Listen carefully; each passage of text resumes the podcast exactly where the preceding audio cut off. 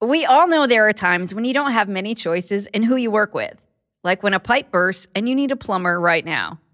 But when it comes to your mental health, you should have choices, so you don't get stuck with a therapist who can't remember what you tell them every week. To find a good therapist for you, try ZocDoc, the place where you can find and book hundreds of types of doctors, including thousands of mental health providers. We're talking about therapists, psychologists, and psychiatrists. ZocDoc is a free app and website where you can search and compare hundreds of types of patient reviewed in network doctors, including mental health providers, and instantly book appointments with them online. The typical wait time to see a mental health provider booked on ZocDoc is just four days. That's it. You can even score same day appointments, either online or in person. I use this and you should too. Go to ZocDoc.com slash stronger and download the ZocDoc app for free. Then find and book a top rated therapist, psychiatrist, or psychologist today. That's zocdoc.com slash stronger. ZocDoc.com slash stronger. But sometimes you have to feel bad, right? To go through the motions of allowing yourself to feel bad to really heal. That's right. There's this culture, and it's a really good culture. I'm a part of it, you're a part of it, right? That we grow from pain and suffering and that we can get stronger but we get stronger on the other side. And if you enter a really challenging um, situation and you tell yourself, well, I'm going to grow from this, or this is going to make me stronger, you often slow down your healing and you're getting together. Welcome to Mentally Stronger, the show that will help you develop the mental strength you need to reach your greatest potential, no matter what life throws your way. I'm Amy Morin, psychotherapist, mental strength trainer, and an international best-selling author of five books on mental strength. Every Monday, I introduce you to a guest whose story and expertise can inspire you to think, feel, and do your best in life. And the fun part is, we record it all from a sailboat in the Florida Keys. Now, let's dive into today's episode. Do you hate change? Do you try to keep doing things the same just because you don't want to change anything? Do you struggle to adjust when the world around you changes? If so, today's episode is for you. Change is tough. I see so many people struggle with change. Sometimes it's changing a habit. At other times, it's coping when the world around you changes. Here to help us with that today is Brad Stulberg. Brad researches, writes, and coaches on well being and sustainable excellence. He's the best selling author of several books, including The Practice of Groundedness and Peak Performance. Now he has a new book called The Master of Change some of the things he talks about today are how to be both rugged and flexible in the face of change, the key factors that will help you navigate change, and how to get clarity when you're struggling to make a decision during times of uncertainty. Make sure to stick around until the end of the episode for the therapist take. It's the part of the show where I'll break down Brad's mental strength building strategies and share how you can apply them to your own life. Here's Brad Stulberg on how to embrace change. Brad Stulberg, welcome to Mentally Stronger. Amy Morin, it's great to be with you. So, I've been a fan of you since uh, your first book back in the day, and I know you've written a lot about uh, passion and peak performance and uh, how we can all get to be better. But I'm thrilled that you now wrote a book called Master of Change about how we can get better at embracing change and shifting. What made you decide to write a book specifically about change? Is two things. Um, the first is I had the kernel of the idea that became this book during the pandemic when every single major publication was in that cycle of running stories with headlines when will we get back to normal? And something about that language just really struck me as backwards that there probably was no getting back to normal and even if we could get back to normal why would that be the goal and in parallel with the pandemic, in addition to that event affecting me, just like it affected so many people, I was undergoing all sorts of personal changes. Uh, gave birth to my son, and then within the same time period that the book came out, a daughter, relocated across the country, decided to go full time as an author, uh, had a pretty painful estrangement from close family members had to give up the sport that had been a central part of my identity because of a chronic condition that required major surgery. So all of this was happening to me. Societally, we were going through this massive disruption of the pandemic. And I realized that the only model for change that I had told me to try to get back to where I was. And in all these domains, that just didn't seem like the right model. Oh, I like that a lot because you're right. I remember during the pandemic early on, and somebody said, Why would we want to go back to normal? It's not like that was particularly awesome before, but why would we want to return to the exact same thing? And for me, like a light bulb went off of, Oh, yeah. Because it's something I've seen as a therapist too. People come into my office and they say, You know, I need to work on my depression so I can get back to normal, or I need to work on, uh, this stress that I'm going through so I can get back to normal, rather than seeing that the alternative is maybe you can create a new sense of normal for you by doing things differently. Exactly. And when I started doing the research for the book, the first thing that I realized was this old model of change, which is derived from a scientific term called homeostasis. And it states that we have order and stability, then there's some kind of disruption or change, and then we go back to order and stability. Now, that model of change turns out to be faulty. And a couple of decades ago, little known to lay people, the scientific community adopted this model of change that's called allostasis, which states that yes, we have order and yes, we go through disruptions. And while we crave stability, that stability is always somewhere new. So the old model describes change as a cycle of order, disorder, back to order. The new model describes change as a cycle of order, disorder, reorder. And the scientific community has embraced this as the very um, foremost accurate representation of how change actually occurs to any kind of living system. Yet we're still stuck in the homeostatic version, trying to get back to where we were, even though often it's impossible. Interesting. And I find that people who come into my therapy office will do two things when it comes to change. One is they underestimate their ability to adapt. And number two is that they overestimate how difficult it's going to be.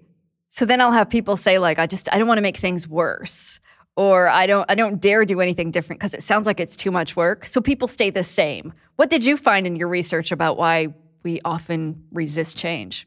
Well, I think that you're spot on with those observations. So I'm not surprised that you see that frequently in your clinical role. I think it really comes down to our entire framework people hear change and they think of an event that happens to them. But change is the ongoing nature of life. It's the nature of reality. The first rule of physics is entropy. Things are always moving towards impermanence, towards change. Every wisdom tradition centers around addressing impermanence. Um, Heraclitus, the famous Greek philosopher, said that we can't step into the same river twice. So once you shift your mindset from thinking of change as a singular event that happens to you, and instead start thinking of change as basically synonymous with life. We're constantly in conversation with change. One could argue that's the definition of life is being in conversation with change.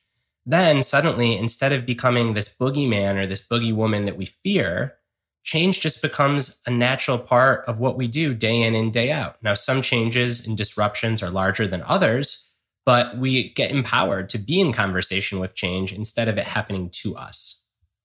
Ah, I like that idea. And some of them are voluntary. Like sometimes we might think, all right, I want to change my job, but sort of like the the discomfort of your current job has to outweigh the joy that you might think you're going to get from another job.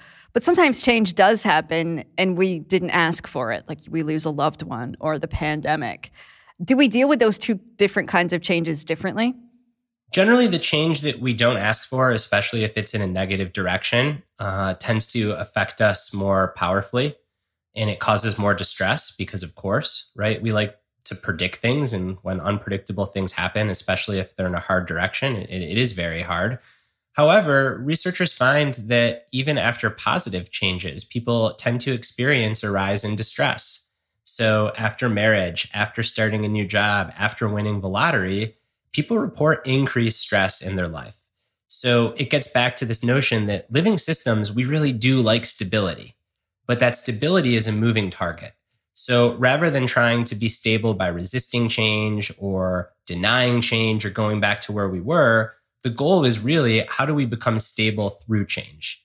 And ironically, allostasis comes from the Greek root allo, which means variable, and stasis, which means stability.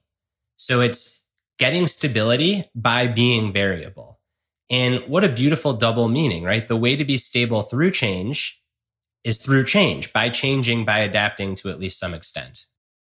I'm glad you brought up the lottery thing because that was the first thing that stuck in my head when you said how positive change can sometimes create distress. And you see it, there's TV shows, I think, about the lottery ruined my life.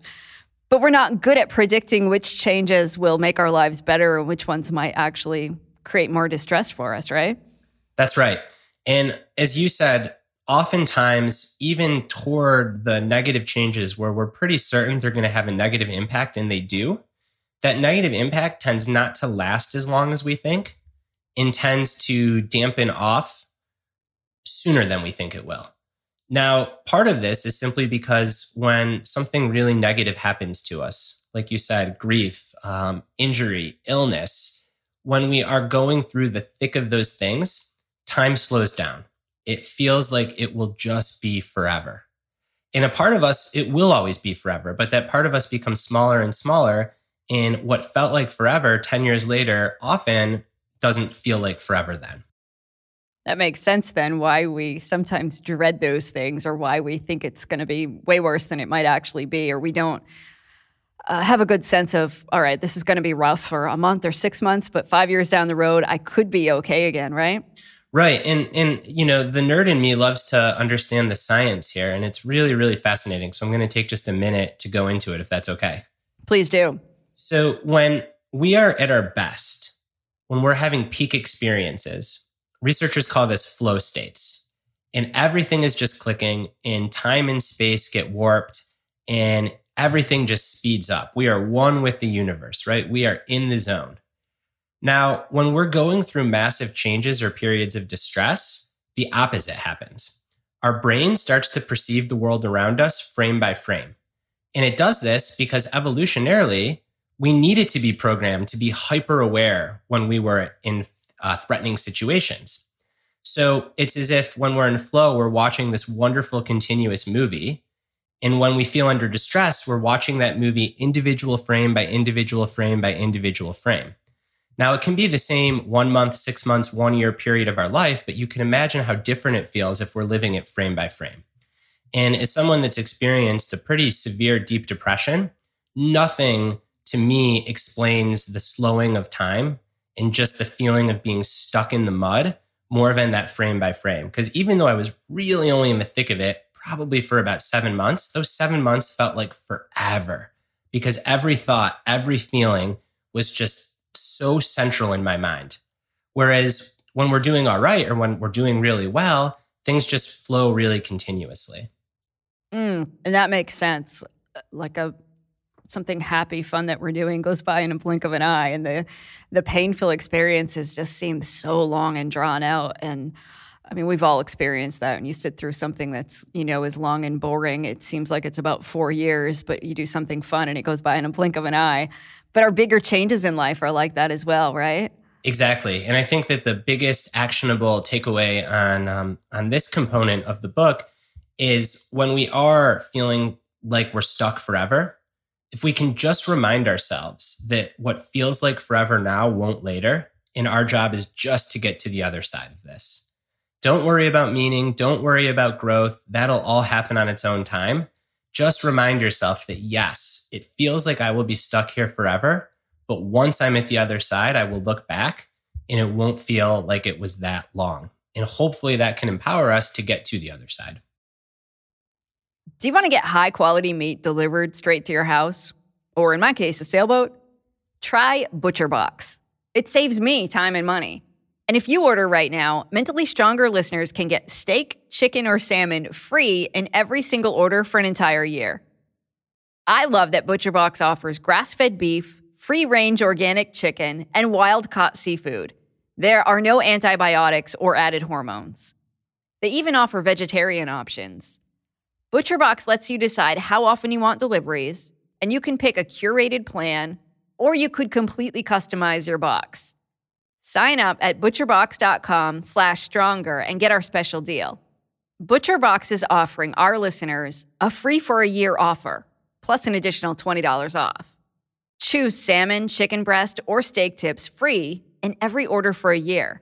Sign up today at butcherbox.com slash stronger and use code STRONGER to choose your free for a year offer.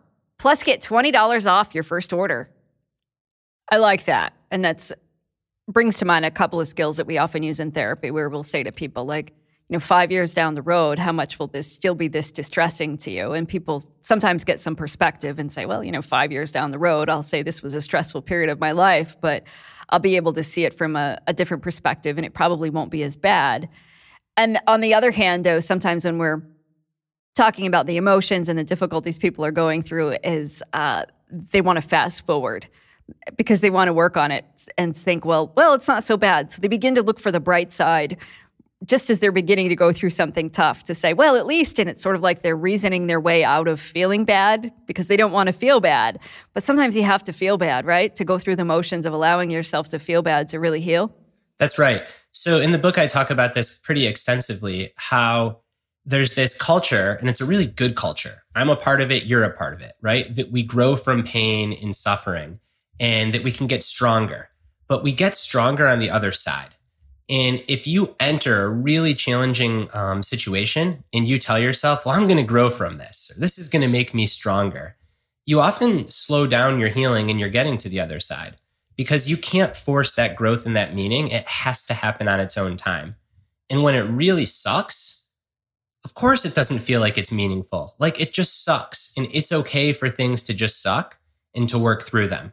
And if you can do that, odds are, again, the meaning and the growth takes care of itself it's a trap that I've run into in big challenges because I am so optimistic. I always try to look for, like you said, the positive or how it's going to make me better, stronger, hopefully more compassionate. And I don't give myself a chance just to sit in the suck. And until we really sit in the suck for a lot of hard things, generally, like we don't get through it. We've got to at least have some time where it just stinks and to give ourselves permission for something to just stink. Yeah, that's tough to do, isn't it? It really is, especially again for op- for, for people that are generally optimistic. Um, I don't know if you've seen this in your clinical practice, but I've certainly seen that depressions, um, bereavement tends to be. I mean, it's freaking hard for everyone, but for really optimistic, kind of chipper people at baseline, these things tend to be the worst because it's so counter to their normal way of feeling and doing. Yeah, I think so too. And I think another big obstacle is when you're surrounded by chipper people who try to cheer you up when you're going through a tough time. And it's tough. It's tough to sit with somebody who's sad. If you love somebody and they're going through a rough patch, it's really tough to let them stay there. That's sort of our natural tendency is to try to pull them out of it, to try to help them feel better. But when we do that, we're robbing them of their experience to, to go through it. But it's also hard to be on the receiving end when you're going through a tough time and somebody says, "Well, at least it's not that bad," or "I know somebody that had it worse than you did," and and because they're struggling because it's uncomfortable for them to watch you be in pain. That's right. And most of the time, people are well intentioned, but I think the best thing that you can do to a loved one or a friend in those situations is just to say, I see you. This seems really hard. I'm here for you. But like you said, for someone that likes to fix problems or that likes to be in positive situations, sitting and bearing witness to someone that you care about in pain is really hard. So, what do we do? We try to fill it with all kinds of chipper, cliche, positive remarks, um, which is often really hard for both people. And do you feel like down the road we always do uncover some kind of meaning or purpose?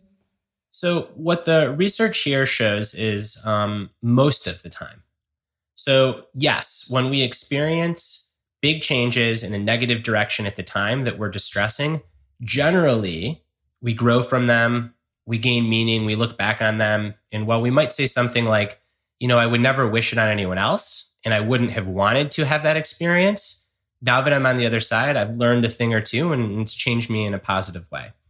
Now, there are a couple of exceptions. So things like capital T, you know, triple underline bolded capital T trauma, um, it's very hard to find meaning and growth from those things, and that's okay. So, survivors of sexual abuse and rape, it's not really a meaningful experience for most people, nor is it imaginable that it could be. Um, people that go through trauma of war, same thing, not a lot of meaning. Um, people that are involved in violent crimes, not a lot of meaning. So, that's also really hard to get through those periods and to acknowledge that sometimes there is just senseless pain in this world. And that's a part of being human. And maybe the one kernel that we can get out of that is increased compassion for others. Mm. I'm glad you added that in there that maybe you won't always find some sort of meaning or greater purpose because I think there's the pressure to do that.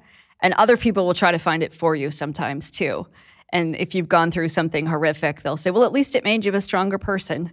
Or they'll always look for the bright side. And it's tough to hear that when you think, well, yeah, but I didn't go through this horrific thing just to be a strong person. Like it wasn't my choice, it happened to me. So I'm really glad that you added that caveat in there. And maybe the meaning to it as we're having this conversation is just that, that like sometimes there's just senseless pain and that sucks. And maybe that helps us be a little bit kinder to ourselves, a little bit kinder to other people um, and maybe that's the quote unquote meaning of, of some of these things. But to get really scientific and clinical about this, lowercase t trauma, we tend to have meaning and growth from. Sometimes capital T trauma, we grow and have meaning from.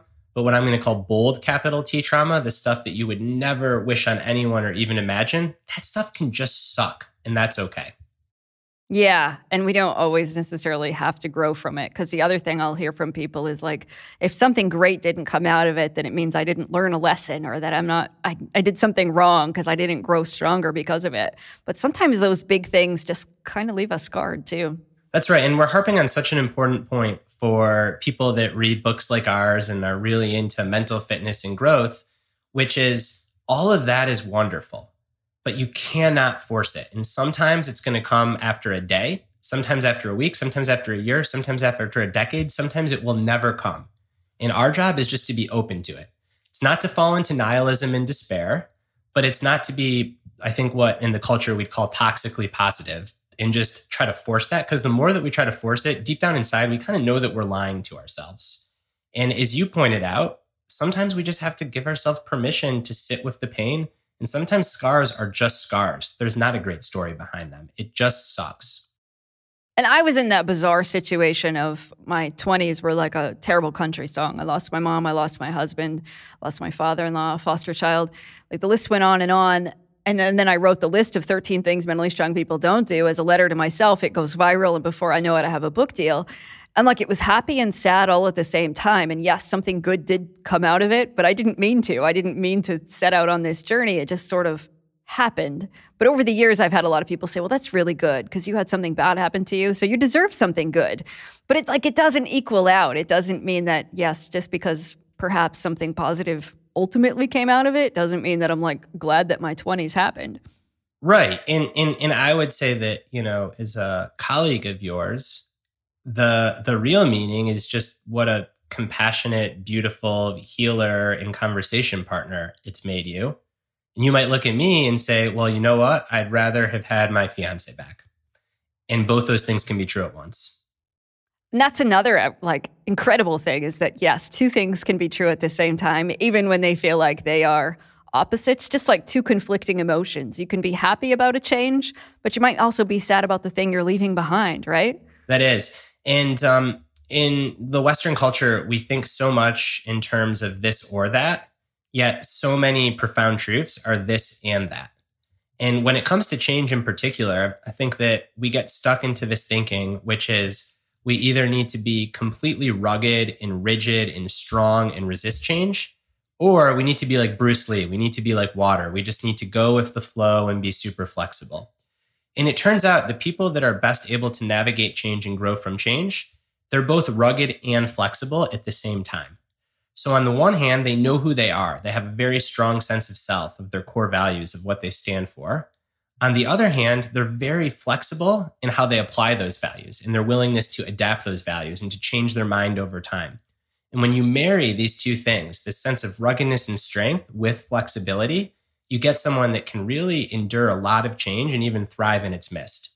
And the most profound example for me of this is when you look at change on the grandest scale of all, which is evolution, right? This is change over millennia and millennia on the planet Earth.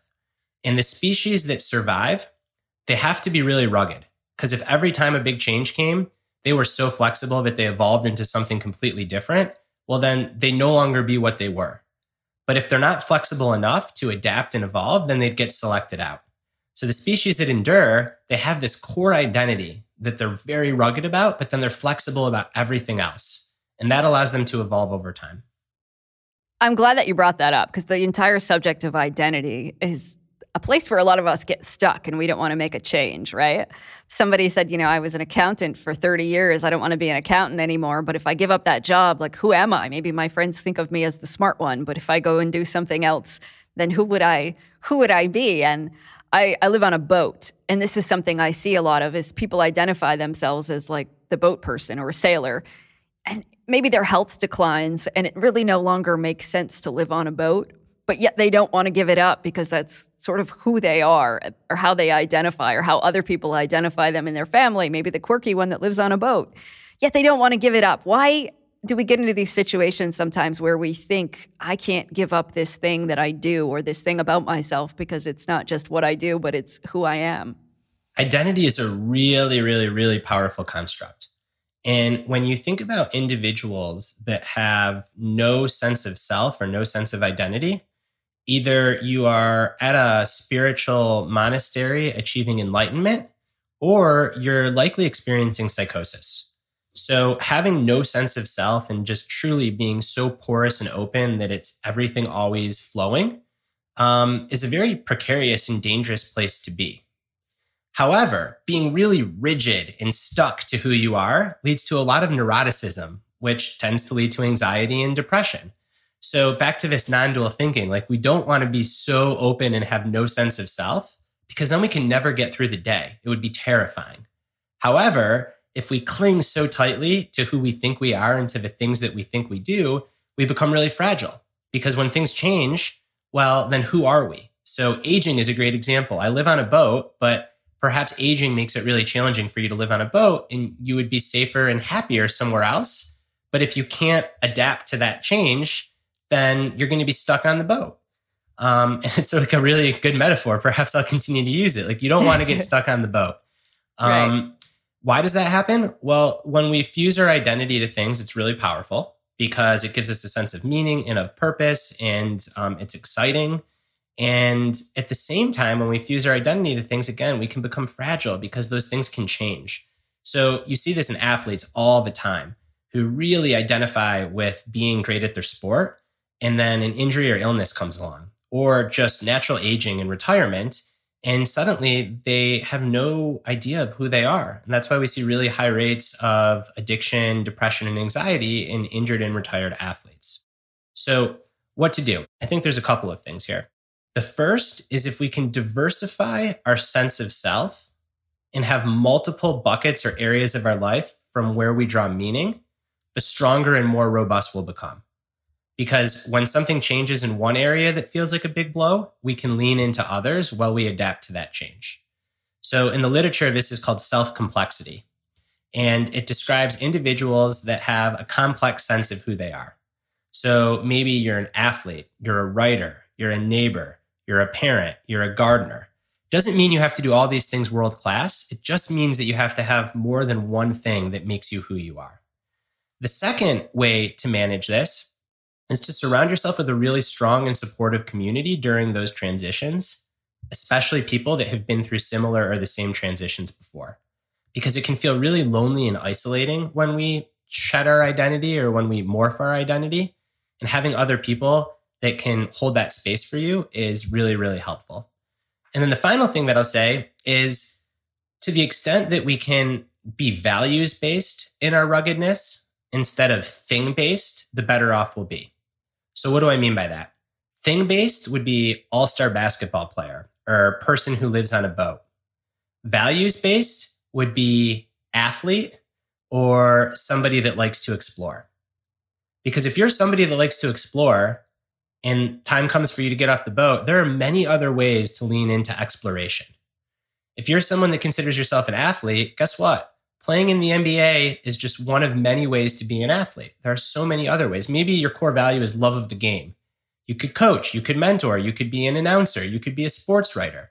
And we've seen like Kareem Abdul Jabbar, a lot of athletes have really transitioned beautifully into these pursuits that are still related to the thing they love, but in a different capacity.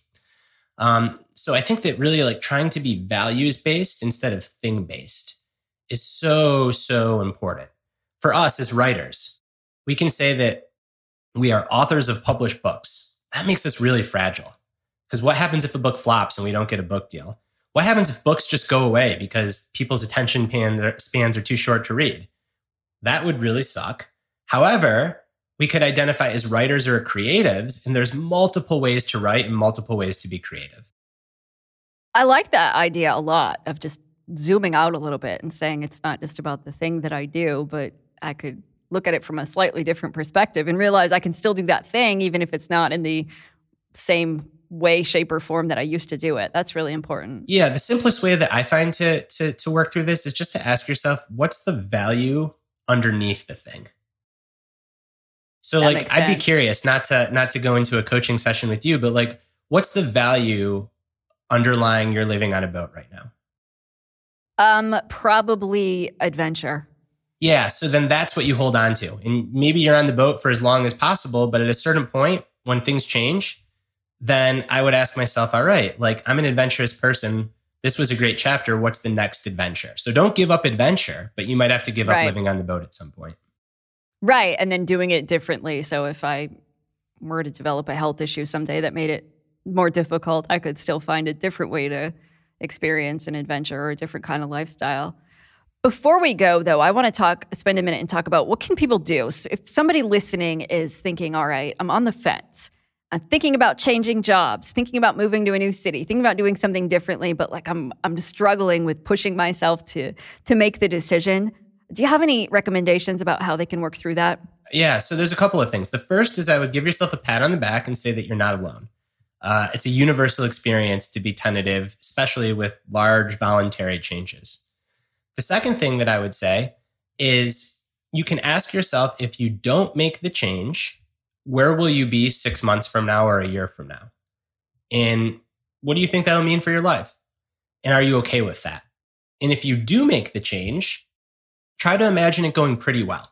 Not great, not you hit a 10 out of 10 home run, not epic failure, but just pretty well. Because most things, when we're in control, they go somewhere between okay and pretty well.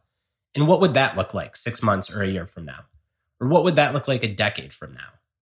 And then you can compare those two things as a starting point. The second thing that I would say is you're never going to feel good about it if you're tentative. Like our brains are powerful. Once you're in tentative mode, there's always going to be like, well, what if, what if, what if?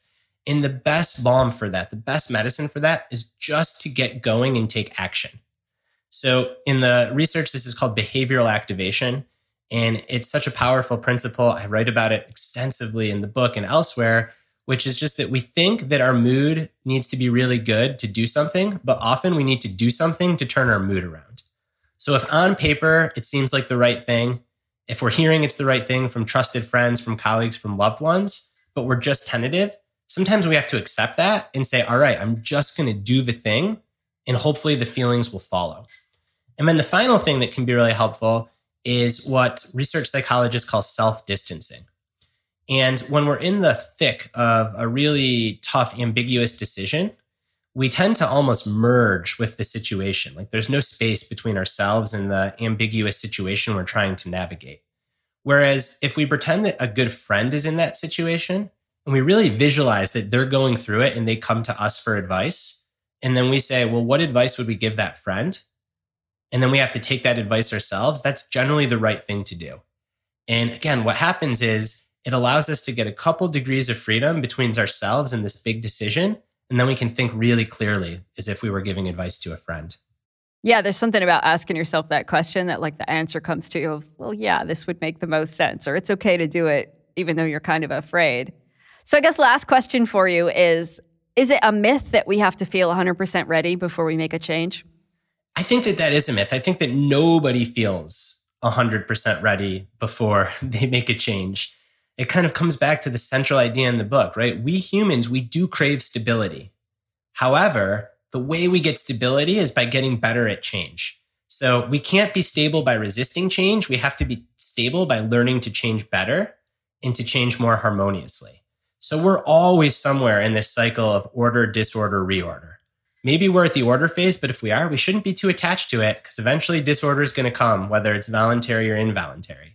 If we're in disorder, it might feel really hard. Like we talked about, it might feel like it's going to last forever. But we can take these skillful, productive actions to help shape the reorder period. And if we're back at order, then that cycle is just going to rinse and repeat. So the big mindset shift here is rather than try to stay at order, the goal is to navigate that cycle as fluidly as possible. Wonderful advice. Brad Stulberg. thank you so much for being on Mentally Stronger. Thanks so much for having me, Amy. It's always a pleasure getting to chat with you. Thank you. Welcome to the Therapist Take. It's the part of the show where I'll break down Brad's mental strength building strategies and share how you can apply them to your own life. Here are three of my favorite strategies that Brad shared. Number one, accept that change is part of life. We often spend a lot of energy fighting change, wishing it weren't true, or just insisting that something isn't fair. But you don't have to like something to accept that it's happening. Let's say you're in a traffic jam and you're going to be late. You can start banging your fists on the dashboard and yelling about how stupid people are for being in your way and how unfair it is that they're making you late. Or you can just accept that there are millions of cars on the road and traffic jams are bound to happen. When you're faced with changing circumstances, your energy is best spent just trying to adapt to change, not fight it, because you can't adapt until you accept reality. Number two, don't force growth when you go through tough times. I was really glad that Brad said this because a lot of people feel pressure to talk about how something traumatic made them stronger. And while there are times when challenges do help us rise to the occasion, there are other times when going through life's biggest tragedies leaves us scarred. So you don't have to feel like you're always going to find a silver lining or that you're going to grow from every single circumstance that you face. You might find meaning, and if so, that's great, but don't force it. And number three, use self distancing to gain clarity. Whenever your emotions are high, it's important to balance things out with rational thoughts. One of the best ways to do that is to introduce more logic by self distancing. So I like that Brad suggested this. One simple way to do that is to take a step back and just ask, what would I say to my friend if they were struggling with this right now?